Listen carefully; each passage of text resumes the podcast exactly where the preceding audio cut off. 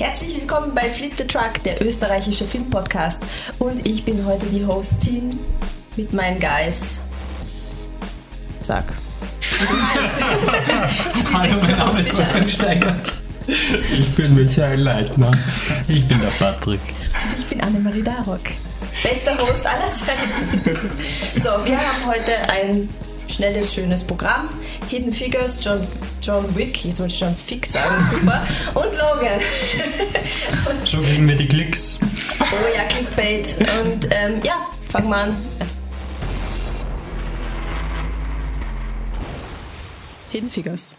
Okay, Hidden Figures wird schnell abgehandelt, aber äh, er kommt jetzt auch zum Weltfrauentag, glaube ich, im Cinema de France und das ist für mich eine gut genug Ausrede gewesen, dass wir ihn dann doch noch machen, nachdem die Oscarsaison vorbei ist.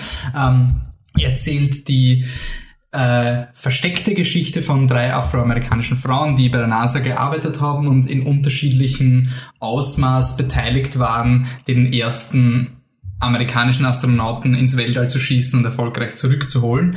Ähm, dabei sind äh, die Taraji P. Henson, die spielt eine, ähm, eine Mathematikerin, die halt diese ganzen Gleichungen lösen kann, die man braucht für einen Raumflug. Die äh, Octavia Spencer spielt äh, die Leiterin einer Computereinheit. Computer waren damals eben Frauen, die viel gerechnet haben. Und äh, die äh, Janelle Monet spielt äh, ein eine Frau, die die erste ähm, äh, dunkelhäutige Engineering, ähm, den ersten dunkelhäutigen Engineering-Abschluss quasi bekommen hat, die wirklich dafür kämpfen musste, in diese Schule zu gehen, um den Science Degree zu bekommen. Der Film ist so das richtige Paradebeispiel für nettes Empfehlenswert. Er ist voll cool. Ähm, er hat einige Oscar-Momente, er hat einen Score, wo ich angefressen gewesen wäre, wenn der nominiert worden wäre für ähm, äh, Best Score, weil er einerseits dicke, dicke, dicke digital und Science Fiction und dann gleichzeitig, oh, jetzt müssen wir ein bisschen so Pseudo-Gospel und sonst irgendwie reinhauen, wenn es emotional wird. Ähm, ich vergleiche den Film mit Imitation Game und ich finde, er ist ein besseres Imitation Game, weil bei Imitation Game waren so diese Momente, wo man schon im Film sich gedacht hat, na come on, das kann nicht so passiert sein. Das ist extrem unplausibel. Und dann lest du nach und kommst drauf, ja, es ist wirklich es nicht ist so passiert. so eine nette Biografie. Genau, aber verfälscht quasi. Also du bist bei Imitation Game diese großen Momente, wann sie die Enigma decoden und dann draufkommen, oh nein, es ist gerade jetzt ein Angriff auf den, das Luftfahrtsschiff, wo mein Bruder stationiert ist, oh, und so, kann man, was sind die, wie hoch ist die Wahrscheinlichkeit, dass genau, wenn sie es dekodieren, dekodieren sie einen Angriff auf das Schiff oder Bruder von einem dieser Informatiker.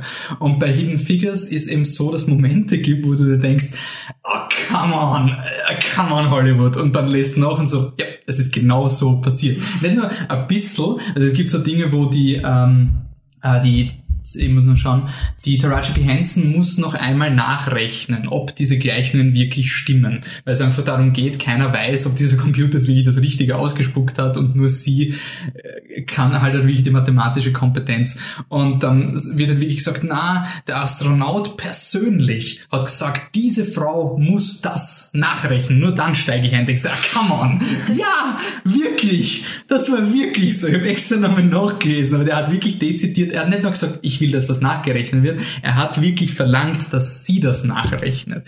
Und der Film ist ziemlich cool, weil er halt einfach, natürlich macht es mit Holzhammer, aber einfach diese Diskriminierung und den Kampf für Gleichberechtigung sowohl was ähm, Afroamerikaner angeht, als auch für Frauen ist wirklich, wirklich toll. Er hat ein paar so, so, so, äh, Comic-Sexisten-Figuren, aber gleichzeitig, die sind keine Karikaturen, weil die Leute gibt's im echten Leben.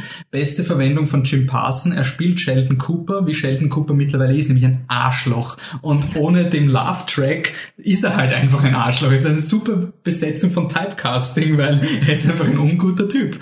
Und das ist Sheldon Cooper und das funktioniert.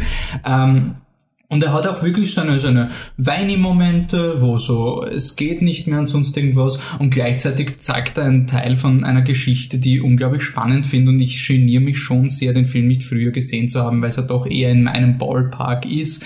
Und ähm, er hat ein paar so Yay Science-Momente, ein paar Fuck-Rassismus-Momente, die natürlich überinszeniert ja. sind, aber da kann man natürlich sagen, Film ist ja auch ein Medium, was den Leuten das erklären soll. Und da haben sie sich aber Freiheiten erlaubt, wenn es um die, ähm, die geografischen Locations geht, die äh, ich glaube, die Tarash B. Hansen oder die Octavia Spencer muss immer 40 Minuten zur nächsten Toilette rennen, weil das, es gibt keine segregated Toilets bei der NASA. Und das gab, stimmte zwar, aber sie haben es überdramatisiert, damit du als Publikum einfach diesen Moment, wo sie zusammenbricht, dass der halt funktioniert.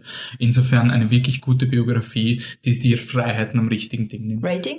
Rating ist empfehlenswert, aber halt wirklich ein, ein breit gefächertes empfehlenswert. Also ich finde, das ist wirklich so ein, den kann man sich anschauen und selbst wenn man der Meinung ist, er ist filmtechnisch nicht so besonders und soundtracktechnisch überhaupt nicht, dann ist zumindest eine Geschichte, die interessant ist und wenn man dann draufkommt, hey, das ist wirklich so passiert, ist doppelt cool.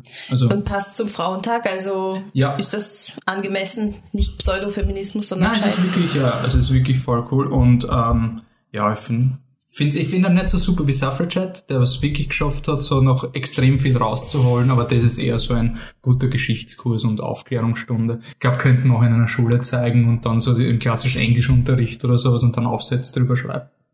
So, dann etwas weniger feministisches wahrscheinlich, weiß ich nicht, John Wick. John Wick. Kapitel 2. Das war mal eine Newsmeldung. Newsmeldung. Der neue Titel für John Wick 2 ist draußen. Er heißt John Wick Kapitel 2. Worum geht's? Keanu Reeves ist John Wick.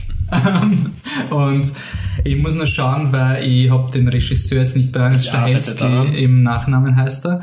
Ähm, Überraschungserfolg vor zwei Jahren, glaube ich, war John Wick oder letztes Jahr? Jet Stahelski. Chester Helsky, okay. Ähm, und der erste Teil handelt von dem Auftragskiller John Wick, dessen Hund getötet wird von einem russischen Teenager. Und der hat halt nicht gewusst, dass halt der Keanu Reeves ein Auftragskiller ist. Und der ganze Film geht darum, dass John Wick Rache nehmen will für den Hund, der getötet wurde, weil seine krebskranke Frau ihm den Hund geschenkt hat, damit er jemanden hat, den er lieb hatten kann, nachdem die Frau stirbt. Also logisches Setup und sonst irgendwas. Ein Film, der sehr, sehr viel Spaß gemacht hat. Und eigentlich für mich war das ein Film, ähm, ja, mein Gott, einmal hat's funktioniert. Ich verstehe nicht, warum er einen zweiten Film macht. Ähm, wir haben dann auch den Max irgendwie in die Pressevorführung geschickt. Der hat ihn so, so halb gelobt, aber halt ein bisschen backhanded Compliment mit, er ist eh lieb, aber irgendwie der Drive ist nicht mehr wie der erste.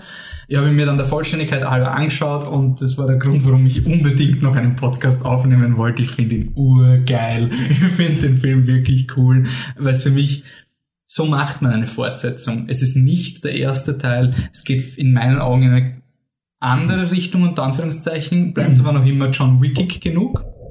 Aber ähm, was mir gefallen hat, dass es einfach ein Actionfilm ist, der wunderschön ist. Die Kamera ist einfach wunderschön, die Choreografien sind toll und ja, man kann sich den Film einfach freeze-framen und einfach die Komposition anschauen. Also der Stahelski, der Regisseur, ist vorher Stuntman gewesen.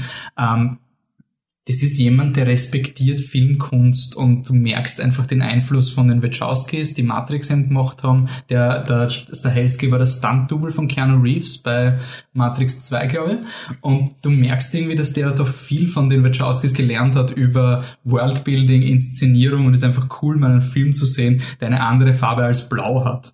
Also so ein Actionfilm, der nicht in diesem Cyan-Ding ist und einfach knalliges Rot, Violett, sonst je nachdem, was sie gerade haben.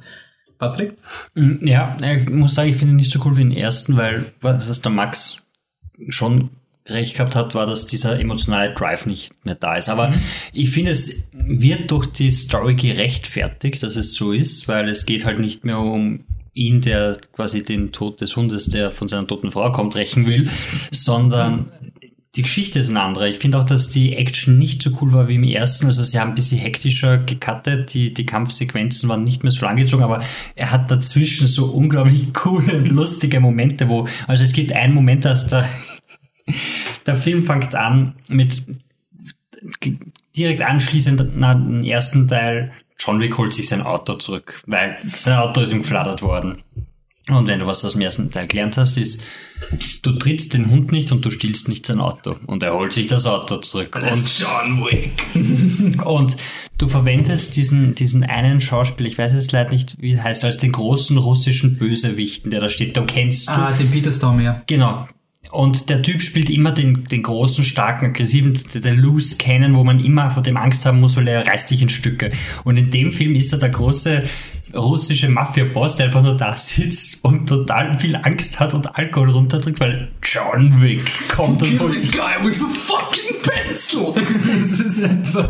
Es, ist, es passt so gut und später kommt dann wieder der Pencil vor und in meinem Kino ist wirklich einer aufgestanden und hat Standing Ovations gegeben für diese Szene und sie ist lustig und der Film ist auch, hat auch wirklich coole Szenen und diese Welt, die sie sich da ausgedacht haben, sie wird jetzt größer und weiter, aber sie ist immer noch cool oder es ist immer noch leibend, weil Und da da ist eine Liebe dahinter. Das finde ich so cool. Das ist wirklich, das ist, wir haben ähm, im Vorpodcast, glaube ich, über Lego Movie diskutiert oder zwei, Pod, zwei Podcasts davor, war Lego Movie. Und da war ja auch ein Kritikpunkt, dass er quasi nicht mehr rausholt, als das, was der erste schon an Legwork gemacht hat. Und deswegen war es mir so wichtig, eben den, den Film zu loben, weil ich finde, sie hätten einen zweiten, sie führen ja einen neuen Hund ein, er hatte einen neuen Hund in dem Film. was im ersten Teil noch. Hat er ihn Ich, ich glaube, das ist das Ende vom ersten Teil. Ja. Aber sie hätten ihn auch töten können, den Hund, und dann kommt John Wick wieder und macht das. Und das finde ich so cool in den, dieses John Wick with a fucking pencil, das ist die ersten fünf Minuten, wo der Film kriegt das jetzt aus dem System raus quasi, also sonst. Und danach machen sie einfach, jetzt geht's mit der Welt weiter und die, ich finde, du hast schon das Gefühl, da will jemand diese Welt zeigen. Der Stahelski ist wahrscheinlich heilfroh, dass er nochmal Regie führen darf. Er sagt auch immer in den Interviews, er, er rechnet jederzeit damit, dass er wieder weg ist. Vor allem, vor allem, es hätte sich ja so ein Standard zweiter Teil angeboten mit, ich meine, was du da nicht hast, er hätte ja jetzt wieder daheim sitzen können und es kommt eine alte Liebe her, die Hilfe braucht und hat einen Love Interest und so einen Scheiß für die er was machen muss, die aus dieser Welt noch kommt und wäre total Bach runtergegangen und so ist es trotzdem cool und du kriegst was Neues mit, dann kommt eine, die wirklich nicht gut ist, Szene mit Morpheus. Ja, die ist und gut. Der, aber vielleicht dann war das schon Setup für den dritten Teil, Leute. Aber was, was, ich, was ich cool finde im Vergleich zum zweiten, ich find, äh, vom ersten, der erste war einfach so dieses, der war im gleichen Jahr wie, war der Mad Max nicht auch im Kino? Na, der Raid war auf jeden Fall, Raid 2 ist rausgekommen. Ähm, und das war eben diese Gegenreaktion, dass du einen Film endlich wieder schaust, wo du eine ruhige Kamera hast, wo du weißt, wie viele Leute da sind, wo du immer weißt, Geografie quasi. Und er hat aber dann und er hat sehr viel Drive gekriegt von diesem John Wick ist dabei das und jeder hat Angst vor ihm. Das ist quasi der erste Teil. Wenn du nicht weißt, worum es geht, dann ist es ja eigentlich eine ziemliche Überraschung, dass er ein Auftragskiller ist. So die ersten 20, 15 Minuten sind eigentlich nur Keanu Reeves als normaler Mensch. Und dann kommt dieser Twist, holy shit, du hast den Hund von John Wick umgebracht, das geht doch gar nicht. Vor allem, das macht ja fast kein Film. Das hat ja, vorher war es immer so, dass, dass niemand gewusst hat, wer er ist und er hat diese starken Fähigkeiten. Das war jeder Arnold Schwarzenegger-Film, das waren die Taken-Filme, das war immer, niemand weiß, was ist so schlimm daran, dass du dem Typen das weggenommen hast und dann stellt sich heraus, der Liam Neeson ist der ärgste CIA-Typ, den es gibt und bei dem ist genau andersrum, was so cool ist. Deshalb ist auch der Anfang vom zweiten Teil so stark, weil die sieht das einfach nochmal, das ist die Figur und die ist super stark und dann halt die Action dazwischen ist cool und dann diese ganze Welt, die sie sich da ausgedacht haben, mit sie sind in, er ist in Rom, weil dort ist sein, sein Auftrag und wie geht's weiter. Er muss sich jetzt mal seine Sachen organisieren, die er braucht und dann kriegst Sommelier, das die Waffen Sommelier vorkostet quasi und so. und, und der Schneider, der in einen Anzug schneidet und stellt sich heraus, hey, der Anzug ist aber theoretisch kugelsicher. Und es erklärt auch, warum, also in dieser ganzen Welt gibt's ein, ein, eine Industrie, ein System, das funktioniert. Es ist aber nicht so, dass er holt sich einen Anzug und dann ist er un unkaputtbar, weil jeder holt sich den Anzug, weil anscheinend ist ganz New York nur Auftragskiller. Aber das habe ich so toll gefunden an diesem Film, dass er ähm, eben nicht den ersten Teil nochmal gemacht hat. Es ist Ja. wirklich diese logische Entwicklung von dem ersten Teil, haben alle Angst vor ihm, weil er dabei das ist und er bringt sie um. Und jetzt bist du next level, jetzt bist du in dieser Auftragskiller-Ding, wo alle wissen, wer er ist, aber sie sind ernstzunehmende Gegner. Also der Common, der eine, mit dem er sich sehr lang kämpft. Natürlich weiß der, wer John Wick ist, aber das heißt jetzt nicht, dass die alle wegrennen. Es ist einfach, finde ich, einfach spannender teilweise, weil er wirklich ernstzunehmende Gegner hat.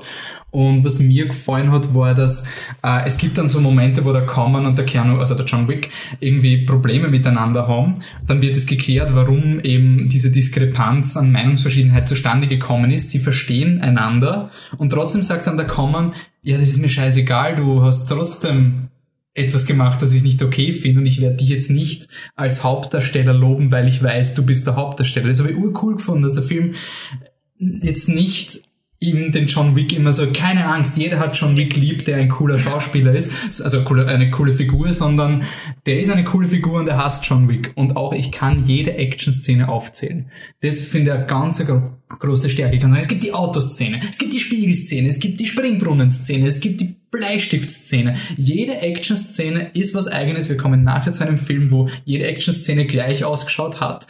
Das finde ich einfach wirklich, wirklich toll. Und es war immer ein Spaß. Und es war immer so, dass über die Action auch über die Figuren was erklärt wird. Also es gibt so eine Szene, wo sie in einer U-Bahn stehen und warten, bis die Leute eben rausgehen, wo auch visuell kommuniziert wird, welche Art von Menschen die sind. Die sind jetzt nicht diese Bluthunde, sondern da ist eine Art Pseudo-Zivilisation hinter dem Ganzen und auch so Kleinigkeiten aus dem Hintergrund, was die Statisten machen. Da gibt's eine Szene, sie hauen sich voll nieder in der U-Bahn und dann siehst du, wie hinten jemand aufsteht, nachdem er mit seinem Gegenüber geredet hat im vorigen Shot. Dann stehen sie auf und wollen hingehen und gehen sie wieder zurück und setzen sich wieder. Also so, sie wollten, sie wollten irgendwie, dass du einfach so viel Liebe im Hintergrund hast und auch, dass die Welt diese analoge, äh, diese, die haben ja noch die Operators, die halt noch connecten und dann wird das analog auf die Handys geschickt und Das alle macht voll viel Sinn, weil dann werden sie nicht gehackt. ja, und im Endeffekt hat es aber jeder am Smartphone, also okay.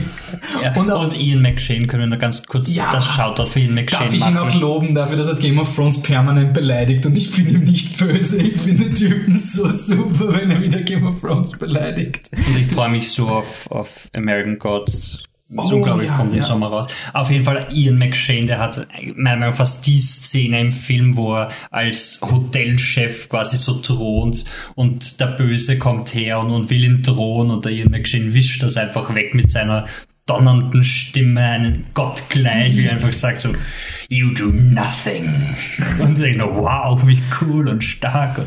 Ähm, ich finde aber trotzdem, wenn man den ersten Teil nicht gemocht hat, wird man jetzt nicht, also dann weg, dann meide ihn vielleicht. nein, nein. Aber ich finde trotzdem, also wenn man, ich finde John Wick ist für mich so ein bisschen ein persönliches, ich finde es so cool, dass die das machen. Ähm, John Wick hätte es auch fast bei mir in dem Jahr in die Top 10 geschafft, da war der Raid dann aber doch irgendwie der bessere von den beiden.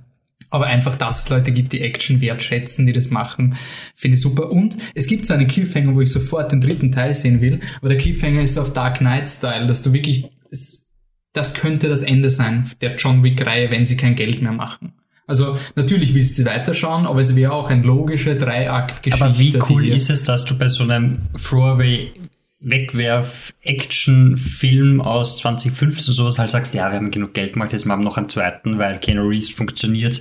Und dann einen Film schaffst, der so ein cooles Ende hat, wo du dann sofort, auch wenn es nicht geplant war, von Anfang an sagst du, ich will sofort den dritten Ja, schauen. ich will auf jeden Fall den dritten Teil schauen. Die, Also das großartig, weil du führst diese coole Welt ein in, im zweiten mit, das sind alle Waffen, die es gibt, das sind, ist die Welt, bla bla bla, und dann das Ende ist einfach so herzzerreißend und im dritten ist halt wirklich so ein, ja, du weißt, was es alles gibt, Ja, und cool ist auch, dass sie am Ende vom zweiten Teil die Regeln weiterhin befolgen, dass quasi die Regeln auch für John Wick angewandt werden. Und das ist auch der Mut zum Drehbuch, dass du nicht eben genauso wie diese Diskussionen kommen. Das sind für mich kleine, es sind vielleicht Kleinigkeiten, aber das ist etwas, was in so wenig Actionfilmen wirklich gemacht wird, also sei, die, die Lektion sei hart zu deinen Hauptfiguren. Er ist natürlich John Wick und John Wicky, aber trotzdem genug Reibung, dass du es als Publikum als Drama wahrnimmst. Und ja, Das klingt ist- jetzt echt super positiv. Also sogar ich habe Lust, den zu schauen. Wäre das was für mich? Probier den ersten zuerst. Okay. Probier den ersten, wann du sagst, das ist jetzt, ich habe nämlich schon Kritikpunkte gehört, dass die, die, die Kampfszenen zu Computergaming sind. Weil er ist wirklich, und was, ja- was aber cool ist, ist, dass es sehr selten gezeigt wird, dass diese Close Combat Kämpfe und dass sie halt wirklich nachladen müssen im Film. Also das passiert fast nie in Actionfilmen, dass sie wirklich das Magazin geht aus und sie müssen sich ein neues Magazin suchen. Aber schaut zuerst den ersten. Ich finde vom Kreativen finde ich den zweiten eigentlich sogar besser. Weil der erste ist noch wirklich grounded. Der erste hat eigentlich wirklich versucht, eine, deswegen ist das fokussierter, aber so von wo ich mich freue für die Kreativität, finde ich den zweiten eigentlich cooler. Also wirklich ein Regisseur, der froh ist, dass es einmal funktioniert hat, jetzt nicht ein Sellout sein will und einfach schaut, was noch geht und wie viele Leute noch zuschauen. Und Ruby Rose spielt mit, eigentlich ziemlich cool ist als Schauspielerin, obwohl sie eigentlich als Model angefangen hat. Die kennt man aus Orange is the New Black. Die Das ist die, die, äh, Band- also die, die, Die Taubstumm- Androgyne. Also die, die, Taub- die Taubstumme die Film ist sie Auftrag- stumm. Sie Ach ist so, eine stumme okay. Und sie Auftragskillerin. spricht halt mit Untertiteln. Was- Sie war anscheinend ziemlich angefressen auf den Stahelski, weil er gemeint hat, wenn eine Frau hat und sie ist quasi, du schreibst dann sie wollten nicht die beide als Frau schreiben, sondern sie wollten ihr einfach was Markantes geben, was sie differenziert und das funktioniert, finde ich auch ganz gut. Ja, So, Okay. Rating, Patzi? ähm, sehr gut. Ja, absolut, das sehr ja, gut. das hätte ich sehr, mir sehr, jetzt nicht sehr, sehr anders erwartet. So. Vielleicht auch ein sehr gut. Könnte, könnte sein. Logan. Logan! Das Ein- funktioniert mit Nein. John Wick. Ist Ja. Hugh Ein Jackman. Film, Wolverine. der cool ausschaut im Trailer. Gott, der erste Trailer war, war so super. Der war oder? schon geil, Ist das nicht, ist das nicht, Trailer war super. das, das erinnert mich so an das, äh, das unglaublich Leben des Walter Mitty oder wie er Ja. geheißen hat, so, so, wo der Trailer einfach Den so gut Telefon, ist, ja. dass du unendlich hohe Erwartungen an den Film hast. Ja. Zum Glück in unserem Fall ist dann der zweite und der dritte Trailer rauskommen, wo man dann die Richtung eher abschätzen hat können, wo sagen, okay, gut, also so großartig wie der erste Trailer wird es nicht sein. Jetzt sind wir da auf Rotten Tomatoes und wir sind im Moment bei 93 Prozent. Um welchen Film geht's überhaupt? Worum Logan, geht's, Freunde? den Aber stimmt. finalen Film von Das schon, aber worum den es finalen Film im X-Men, im Hugh Jackman X-Men-Universum quasi. Also ähm, Außer sie machen was mit den Deadpool, Avengers, weil dann kommt ja, er wieder. knows. Ähm, aber derzeit mal der letzte, so wie das Comics halt gerne machen, ähm, ist quasi, äh, Gott, die wissen nicht mehr sagen, spielt in der Zukunft, ähm, die Zukunft, die genauso ausschaut wie jetzt. Und ähm, es geht halt quasi um das letzte Abend, den letzten Roadtrip von Wolverine oder Logan, so wie der eigentlich in seinem normalen Namen heißt. Und Charles Xavier, gespielt von Patrick Stewart, und ist jetzt im Vergleich zu allen anderen X-Men-Filmen, außer Deadpool, ein ab 18 Superheldenfilm. Das heißt, man sieht jetzt endlich, wenn der Hugh Jackman die Leute aufschlitzt, dass da die Gliedmaßen fliegen. Wow. Was sehr cool ist. Muss, also, muss man sagen, das war bei immer so ein, das war dieser typische Action-Shot in allen Filmen. Er läuft hin und dann haut er ihm so in die Brust und Ja, du weißt, genau. jetzt, jetzt fallen sie um, weil da sind ja die Krallen und sowas. Und dieses Mal schlitzt er wirklich durch und du siehst, warum er so diese Stärke hat einfach nur oder warum er so cool ist und in den Comics und in den Filmen bis jetzt immer und als dieser Ausnahmecharakter ist. Aber sonst. Ja, sagt was. Ich Ja. habe gehört, Ja, soll Fahrt sein. Äh, Also von euch habe ich das gehört. Also prinzipiell, ich bin total äh, übersättigt, ist gut, die haben mich ja nie interessiert, aber ähm, so, so Comic-Verfilmungen oder auch Actionfilme, man merkt sich, gerade gesundheitlich ein bisschen ein. Äh, also ich werde mich zurückhalten, aber ähm, was ich rausbringe mit meiner Energie, ist, dass mir der Ansatz an sich eigentlich ganz gut gefällt. Also ich habe jetzt gehört, so ja, was cool ist, ist quasi Western-Setting. Ja, finde ich, finde ich auch cool, coole Idee. Ähm, dass es charakterbasiert ist, ja, finde ich, finde ich auch cool, keine Frage, keine Frage. Dass er irgendwie hart ist und ehrlich, ja, finde ich auch cool. Das mit der Brutalität, ich finde, er macht es dann Übertreibt. irgendwo schon einmal so weit, Aber- ich mir denke, ja, jetzt müsste halt schon cool sein, aber dass er an sich sagt, okay, so lustig ist das brutal, alles nicht, alles cool. Ähm, Eh, aber der Film als Endergebnis ist halt sehr, sehr, sehr bla. Es ist ein Charakterdrama, das halt nicht interessant ist. Es gibt Tausende, das ist keine Übertreibung, tausende Charakterdramen da draußen und sehr, sehr, sehr viele davon sind einfach interessanter als Logan. Und ich finde, ich finde es schön, ja, ein, ein äh, Film mit viel Budget und Comicverfilmung und alles und du machst ein Charakterdrama draus. Hauptsächlich alles cool, keine Frage. Aber das ändert halt für mich nichts dran, dass trotzdem noch was da sein muss. Das müssen die, die Charaktere und vor allem auch eine, eine Story oder eine, ein, ein Bogen da sein, der das halt irgendwie rechtfertigt und der dir dann einen, einen emotionalen Punch gibt. Und das finde ich ist bei Logan überhaupt nicht der Kann Fall. übrigens kurz jemand zusammenfassen, worum es geht, weil darüber Das haben wir ist, noch kann man nicht, also Es ist Zukunft, ähm, die X-Men, Die die, X-Men Mutanten sind langsam vorbei und dann findet Logan ein Mädchen, das offensichtlich sehr ähnliche Fähigkeiten hat wie er und er muss sie wohin bringen. Also es the ist story. quasi vom Setting her. Und das regt mich so auf.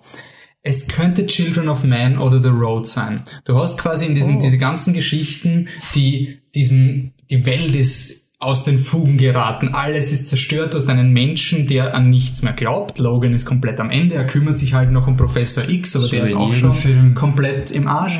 Und dann findet er etwas, was ihm quasi am Anfang, worum er sich kümmert. Und dieses persönliche Drama bei Children of Man ist eben ein, ein Kind, das auf die Welt kommt. Bei The Road ist es ein Vater, der nicht Vater-Sohn. will, dass sein Kind checkt, dass alles im Arsch ist. Über das kannst du sehr viele Szenen über Menschlichkeit bringen. Es ist ein super Setup.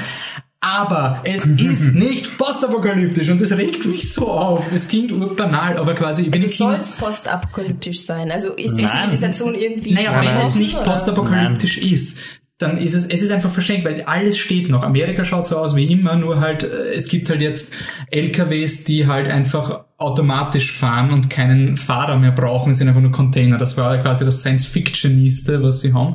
Und, aber alles andere, die Wirtschaft funktioniert anscheinend noch, es gibt noch Grenzen, anscheinend ist Kanada noch immer ein sicheres Refugium und sowas. Ja, was also, ist ein Problem vom Logan dann? Dass es keine X-Men mehr gibt und eher das Nein, Vertrauen. Das, das Problem ist äh, eigentlich, dass bei Children of Men sie die, es gibt eine Corporation, eine böse Corporation, die noch irgendwie was mit Mutanten machen will und denen kommt dieses, also die jagen dieses Kind, weil das hat anscheinend Fähigkeiten und der Logan will das Kind dann quasi, lasst sich überreden, das Kind zu retten, obwohl eigentlich mit der Welt nichts mehr zu tun haben will, weil eben alle, alle X-Men schon ausgestorben sind, dass es sie nicht mehr gibt. Was ja cool wäre. Das Problem ist nur, jetzt in dem Film, das ist dieselbe Story wie beim vorigen. Und bei Origins. Und jedes Mal, wenn, wenn Logan vorkommt oder Wolverine vorkommt, ist das das Problem. Er ist dieses Tier, das zurückfindet zur Menschlichkeit. Und der Film dauert ewig. Der 20, Film oder? dauert Irgendwas. wirklich lang. Warte kurz, ich habe das da irgendwo gehabt. Fühlt sich noch länger? Ja, ewig, wirklich er lang. Er wollte so, nicht enden. Also ich hab, gegen Ende habe ich schon gehofft, ja. dass er vorbei 135 ist. Und habe was gesagt, ah, vielleicht ist das der letzte Shot und der Patrick gemeint, ha, hast, kannst dich nicht erinnern, im Trailer gibt es noch eine Kampfsequenz im Wald und denkst dir, oh Gott, ja stimmt. Und es ist wirklich, ich glaube in dem Film, also in Logan, könnten 90 gute Minuten versteckt sein. Ich glaube, du könntest cutten, du könntest herumschneiden. Ich glaube, du könntest eine interessante Geschichte erzählen, wenn die Geschichte nicht äh, schon in jedem anderen Film vorher vorkommen wäre. Und dann, ja, dann solche komischen Aber Sachen was, drin halt einfach. Mich, was mich so einfach ärgert, eben an diesem nicht postapokalyptisch, es wird nie thematisiert, was das jetzt eine Auswirkung hat, dass es keine X-Men mehr gibt. Es wird am Anfang mal gesagt, es gibt keine Mutanten mehr, die Welt ist genauso wie immer, du erfährst keinen gesellschaftlich, du erfährst nicht, warum es wichtig ist. Ich, meine, ich bin wirklich im Kino gesessen und habe mir gedacht, warum muss er dieses Kind beschützen? Mein Gott, dann ist sie halt ein Mutant. Das Drehbuch hat mir nicht gesagt, warum das emotional ist, dass Mutanten auch wichtig sind, weil quasi dieses Kind ist aus Karikatur, ich meine, die hat jetzt nicht so viel, dass ich sage, sie ist so ein interessanter Charakter oder so.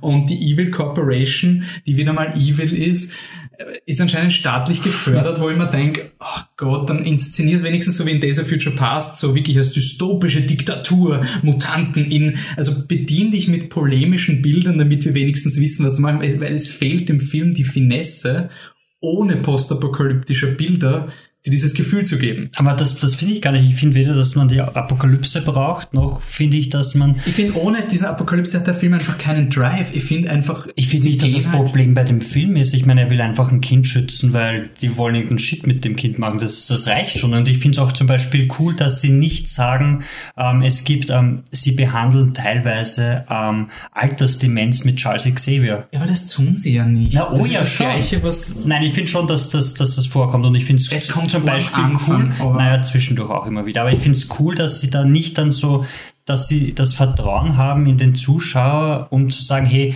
es ist echt was Geschissenes passiert, aber wir müssen da jetzt nicht irgendwie eine großartige Geschichte erzählen, um dir zu erklären, was passiert ist, sondern du weißt, welche Kräfte er hat, du weißt, wie stark er ist und wenn da was Furchtbares passiert ist, hast du ein, eine Vorstellung davon, wie das quasi nach hinten losgegangen ist. Ja. Das finde ich, das finde ich cool, aber und das reicht. Wenn es die Story ist, Evil Corporation macht Evil mit kleinen Kindern, dann interessiert mich diese Story ohnehin nicht. Also dann ist für mich halt einfach ich, mich interessiert die Story von dem Film nicht. Also ich, ich finde, die Story ist nicht gut. Einfach, was, was will die Evil Corporation machen, außer evil sein? Es ist irgendwie überhaupt kein Thema, wo es immer geht. Bei X-Men geht es immer um Diskriminierung, um Mutanten und diese Art. Das ist nie wirklich in dem Thema. Film, in dem Film geht es eher um Gentechnik, was ich strange gefunden habe. Es kommt dann diese, diese Parallelität zu, hey, schau, da wir, wir, wir kümmern auch unser Essen ist genmutiert, damit es besser wächst und sowas. Und da hast du so eine ganze Sequenz, wo sie darüber reden, dass, dass irgendwie alles automatisiert wird und der kleine Bauer hat keine Kraft mehr und du denkst nur, okay, aber das ist schon irgendwie strange. Warum sprichst du das so in so fünf Nebensätzen an? Vor allem auch erst gegen Ende, oder? Das nein, das ist mit dieser Familie, das ist eigentlich so halb in der Mitte. Aber es hat nichts mit Bösewicht. Also wieder quasi erst der Bösewicht macht zum Schluss seinen Monolog, warum er das alles Ja, gemacht aber ich meine, hat, die? Parallele, die siehst du schon mit, hey, wir, wir bearbeiten alles und, und du kennst dann schon die, die Story von den Kids. Also ich meine, das ist ja eindeutig da und das ist auch schon vorher da, bevor er es sagt. Er sagt nur seine Motivation und du denkst halt, das ist so eine, so eine Evil Guy Speech Motivation. die Alleine, alleine, wo in der Mitte vom Film vorkommt, wir haben das gemacht, weil wir so böse sind, aber und wir haben einen Fehler gemacht, wir haben die, Seele vergessen, wo man denkt, Alter, bitte. Also quasi der Durchbruch der Wissenschaft, der bösen, rationalen Wissenschaftler ist es, die Seele zu töten, damit sie pures Böses züchten. Was, die- diese Motivation würde ich in so einem Mad Max-Setting akzeptieren, Ja. aber wenn es staatlich gefördert ist, wie ist das Business-Meeting, wie funktioniert? Also es ist für mich irgendwie so alles so ein bisschen unmotiviert. Allem, ich, was, was, was mich so wirklich fast am meisten stört, ist, dass sie dann in der Mitte vom Film wieder einen, einen bösen Mutanten einführen, der total unnötig ist, den du, den Sie du machen nichts den aus du diesem nicht. Mutanten. Und du ruinierst dann diese eine emotionale Szene, die du haben Ja, könntest, weil ja. du sie für einen, für einen schlechten Twist verwendest. Also du hast dieses große, also ein emotionaler Moment zwischen äh, Hugh Jackman und Patrick Stewart wird, wird da irgendwie für, der wirklich emotional ist und, und ich bin da gesessen und, und Patrick Stewart haltet einen Monolog und ich denke mir nur, wow, ich bin echt froh, dass das sein letzter Film ist, weil der Typ hat echt viel drauf und ich will ihn auch wieder in anderen Sachen sehen. Also Green Room war, Shoutout an Green Room. Also der hat echt viel drauf, der Typ und ich bin jetzt einfach nur mal happy, dass er diese X-Men-Filme hinter sich hat und wieder gescheite Sachen machen kann. Wobei die X-Men uns X-Men schlecht sind schon waren. cool. Also, Also reden wir mal zwei. über Apocalypse. da war Und nicht dabei. Days of Future Past war dabei, der war super. X-Men Genau. 2 war da super. X-Men 1 X-Men war 1 super. war super. Er war eigentlich in den Ja. Apocalypse war gar nicht Nein. dabei. Ach, Komisch, gell? Der war schlecht. so ein Stück Scheiße. Egal, egal. Ich freue mich, dass er andere Sachen machen kann und Spaß haben kann wieder und coole Filme machen kann. Aber in dem Film, wo, wo du auch wirklich so alles passt für eine emotionale Szene und sie ruinieren das einfach. Und dann sitzt du da und denkst dir, warum und was soll's? Ja, und mir drängt sich auch die Frage auf, who cares? Gibt's, also, hat der Film einen Bass? Mögen ihn die Leute? Sie lieben ihn. Wer? das Internet. Alle. Also niemanden nur gefunden. wir, nur ihr, Nur wir, ja. Also Guardians. ist. Guardians. Das ist Guardians. Ah. Wobei ich schon sagen muss, es regt, also wenn das jetzt der Hype-Film ist, soll das halt sein. Also bei Ja, Guardians ich habe ich mir jetzt gedacht, Alter, und da denke ich mir, ja, ich, ich, ich check ja, was euch taugt dran. Ich finde halt, ich kann euch nicht folgen, weil ich finde halt, dass nicht so viel da ist. Ich will nur die Folge Es ein passiert raus halt in den Raum werfen. Mal. Mich würde nur wirklich interessieren, wenn man bei dem Film alle Fehler vergibt, die der Film offensichtlich hat, wieso war man so hart zu Batman wie Superman? Das würde ich schon gerne man Zack Snyder nicht mag. Ich weiß, aber ganz, wenn man wirklich der Meinung ist, Statement-Film, deswegen mag ich Logan. Okay, ich find's auch gut, dass ein Ja. Filmemacher, ich war die ersten 30 Minuten war der auch so, hey, ja, ich bin so nicht ganz drin, aber endlich mal, man sieht ihn als, als Taxifahrer und man sieht ihn im normalen Leben und es sind mehr Charakter-Szenen. Die Story dauert eigentlich recht lange und das war immer so ein, ja, eh gut, eh gut, aber irgendwas fehlt, aber eh gut, eh gut. Und zwei Dinge, wo mich der Film verloren hat, Actionsequenzen furchtbar. Die erste Sequenz, wo revealed wird, was das Kind ka- kann, was eh im Trailer ist, die dauert so lange und die könntest du so runterkürzen, weil keiner der Action Beats ändert etwas am emotionalen Zustand der Figuren. Sie fahren mit einem Auto gegen einen Zaun, schaffen es nicht, dann fahren es noch dreimal in Kreis und dann fahren es durch eine Tür. Sie hätten direkt zur Tür fahren müssen, es ändert nichts dran, außer dass du mehr Szenen hast, wo der Hugh Jackman abschnetzelt und wo das Kind cool sein kann und wo du dann wieder eine, also es war endlose Verfolgungssequenzen, wo du nie gewusst hast, wer ist wo, wie viele Autos haben sie, sie haben jetzt wieder mal 20 Leute umgebracht, sind das alle? Und ähm, das zweite war die Familie Kent. Ähm, diese wundersch, also es gibt einen, so einen Autounfall und da gibt es eine, eine Familie von unschuldigen, fröhlichen Menschen. Na Ah, ja. kommt's doch zu uns auf die Farm und sind wir nicht schön. Boah, Logan, könnte das sein, was du nicht? Also voll deep, so er, er will ja keine Menschen und dann wird ihm gezeigt, boah, Wie schön eine Familie ist. einfach nur mit der Stoppuhr. Wie lange dauert's bis sterben? Bitte, wie lange? Und das war in X-Men Origins Wolverine auch der Fall. Das war genau die gleiche Szene. Der Wolverine rennt weg, findet dann irrational nette Leute in dieser X-Men-Welt, wo alle nur Arschloch-Wissenschaftler sind. Findet er quasi auf dem Highway die zwei nettesten Menschen. Und ab dem Moment ist der Film für mich komplett auseinanderbrochen, weil das ist so manipulativ und Schlecht manipulativ, und nämlich. dann Ja. das Highlight dieser Familie Ken-Szene ist die Szene, die der Patrick schon gesagt hat, wo der Film dann alles wegwirft und dann auch noch was für einen schlechten Twist raus, aus dem man nichts macht. Dieser Twist könnte ja auch eine, also quasi dein, dein böser Mutant ist ja immer vom thematischen vom Drehbuch kann ja eine Reflexion sein auf den Wolverine. Und dann könntest du das Spiegelbild machen und solche Dinge und daraus irgendwas, aber der Film Aber macht macht's nicht. Es ist, Der Film macht ungefähr genauso viel draus aus, aus dieser Sache, die er erzählen will, da, wie es in Apocalypse war.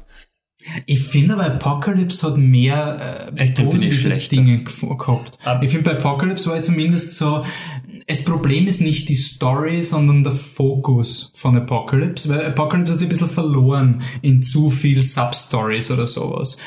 Aber bei, bei Wolverine war es mir wirklich, diese ganze Geschichte mit den Kindern, die ist nur gut, wenn du Girl with All the Gifts machst und alle anderen Geschichten über diese Kinder, die fliehen vor dem bösen Militär. Was machst du dramaturgisch? Er kann nur fliehen. Und entweder sie schaffen es oder sie schaffen es Ja. nicht. Und das mehr Aussage macht der Film nicht. Das ärgert mich. Und dann kommt dann am, kurz vorm Finale kommt dann noch der voll diepe emotionale Punch, wo quasi ein, ein, ein Drama fingiert werden muss zwischen Kind und, und Logan. Und das ist eben das, was ich in John Wick eben gelobt habe. Logan will zwar dark sein, er ist schon dark und on the edge, am Anfang bringt er Leute um und er ist urdark, aber eigentlich ist er voll lieb. Natürlich, manchmal ist er dark und manchmal sagt er was Böses, aber er macht nie aktiv etwas Negatives.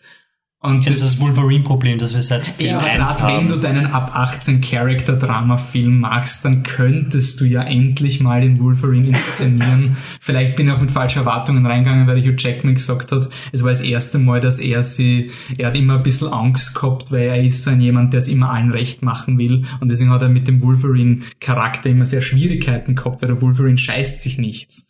Und das, dieser Film das erste Mal war, dass er das machen kann. Mit dieser Erwartung bin ich halt reingegangen. Ist vielleicht meine eigene Schuld, wenn ich auf den Typen höre, der den Film gemacht hat. Aber wann das halt nicht im Film ist. Also wenn sein, ich bin jetzt urtag so, oh, der, der Farmer ist jetzt böse auf mich, auf etwas, was ich eigentlich nicht verbrochen habe, aber es ist ein Missverständnis und urtag. Und er will ihn erschießen und das sind halt diese, diese Charakter-Dramen, was halt, das ist Comic Book Writing, wo du halt den Konflikt so machst, damit es dark ist, aber am Papier ist der Wolverine nie dark. Michi, möchtest du noch was dazu sagen oder willst du gleich Nein. mit Rating Achso, loslegen? sind wir fertig? Ich glaube, ja. Ja, Lavam, Lavam, Lavam, Spoiler. Boah, Sprachrohr für die ganze Truppe, okay. Jo, Aber bitte hatet uns nicht, sondern schreibt uns lieber, warum ihr Nein. Logan mögt, oder? Bitte Also diskutiert mit uns. Ähm, es ist einfach das. Wie gesagt, wir sind ihm ja auch nicht böse und ich bin in diesem Film und Deadpool, der auch ein Lauwarm war. Mein Gott, sind sie halt draußen und machen Geld. Mir ist es lieber, du hast diesen Film, der irgendwie scheitert, als eben du hast Marvel, die das absolute Standardwerk machen und dann so tun, als hätten sie gerade quasi das Genre umgedreht. Mich würde, ohne jetzt wirklich Trollbaiting zu machen, mich würde wirklich der Unterschied interessieren zwischen Logan und Batman wie Superman, weil Beide Filme haben strukturelle Schwächen, ähm, beide haben eindeutige Ambitionen und ich verstehe halt nicht, was das Problem in einem ist und warum Logan so ein, oh, das könnte der erste Oscar Best Picture Bitte. Ding sein und das ist halt so, oh, endlich ein Film der Dark Knight Rival, ist, es ist halt so Standard, das, das finde ich halt wirklich überraschend, aber so an sich als Film ist es eher die Enttäuschung von mir, weil ich heute sehr viel vom X-Men-Franchise. Ich bin noch immer der Meinung, nach Days of Future Past kann man Gott sei Dank abdrehen. Also, das ist wirklich so ein wunderschönes Ende. Ich habe eigentlich gehofft, dass Logan so dieser, wenn wir jetzt einen DVD-Abend machen, dann schauen wir Days of Future Past und dann schauen wir noch diesen Epilog-Film, diesen coolen. Nein. Also, Vielleicht, ich glaube, man kriegt 90 Minuten raus, die gut sind. Ich Aus glaub, dem Film. ich glaube, okay. Ich glaube ich glaub nicht, dass. Besseres Lavam. Nein, nein, ich glaube schon, dass man, Sinn, dass man wirklich einen, einen normalen, soliden Ein Film rausbringt. Empfehlenswert kriegt man hin. Empfehlenswert könnte man editen. Also wenn er wirklich 90 Minuten dauert, dann könnte man sagen, hey, Ambition hat nicht so lange gedauert. Okay, aber dann ist es auch so ein empfehlenswert, sollte aber er ist nicht wirklich ein Erfolg. es ist jetzt Ja, derzeit aber vom okay, Drehbuch nichts drin, wo du sagst, wenn du das gescheit gemacht, also nicht, nicht gescheit im Sinne von kompletten Rewrite und alle Dinge, also das, was sie gefilmt haben, man kann einen unterhaltsamen Film wahrscheinlich draus, wegen dem man vielleicht Ja. ganz cool findet, weil, weil er dark und so. Aber mir ärgert halt auch die, die Brutalität. Ich finde, es ist viel zu oft beides Brutalität. Und wenn dann halt auch, In Die X-Men Szenen sind zu lang. Ich finde diese, diese brutalen Actions, wenn du siehst, wie er, wie er da durchs Gesicht durchfährt mit den Krallen und so weiter, dann ist das okay, weil du siehst, es tut weh, es ist nicht geil es ist und es zu ist furchtbar. und Und, dann glorifizierend, passiert finde ich. und dann passiert einfach viel zu lang und die Actionsequenzen. Wie gesagt, du hast halt keinen Mehrwert davon, wenn er, wenn er sich dann aufpumpt und durch 40 Leute durchrennt und alle abmetzelt. Es, es will dieses, jetzt ist es urgeil, aber dann ist es wieder dieses, ja, du, du, hat der Grand Film geht die ganze Zeit darum, dass seine Kräfte zum Ende gehen und dann gibst du ihm nochmal eine, jetzt ist er wieder super stark und metzelt, es bringt halt Ich nichts. finde auch, wenn er dann die Kinder hat, die Kinder werden dann so als beides inszeniert und metzeln durch, wo ich mir denke, ey, die X-Men-Filme, da ist immer darum gegangen, die sind missverstanden. Ja. Und in diesem Film muss ich schon sagen, ich verstehe, warum die Menschen die X-Men ausrotten wollen. Ich meine, was die Kinder aufführen, und es wird dann auch noch richtig geil inszeniert, wenn dann so Leute von denen zum Schluss umbracht werden. Das sind richtige Money-Shots. Und ich mir wirklich gedacht habe, also wenn es ein Horrorfilm wäre, wo dann so im Girl for the Gift-Style ein Mädchen dabei wäre, weil es normal wäre und sie kämpft gegen diese Vorurteile, wäre es interessant gewesen. Aber X-Men ist ja immer so, warum muss der Wolverine diese tödlichen, psionischen Kinder beschützen? Und wieso können sie sich nicht selber beschützen? Also außer weil der Film Logan heißt und er ist der Hauptdarsteller und deswegen Ja. muss er halt kämpfen, aber so von den Power-Levels müssten Es gibt in der, in der Endsequenz, also im dritten Akt gibt es so eine geile Szene, wo, wo du siehst, okay, die Kids sind eigentlich alle äußerst talentiert, sagen wir es mal so, und die können sich gut durchverteidigen und dann gibt es einen Cut und sie sind alle, in Anführungszeichen, gefangen. Denkst du so, ja, das ist so Dave, we're talking Chipmunks Style. Also so.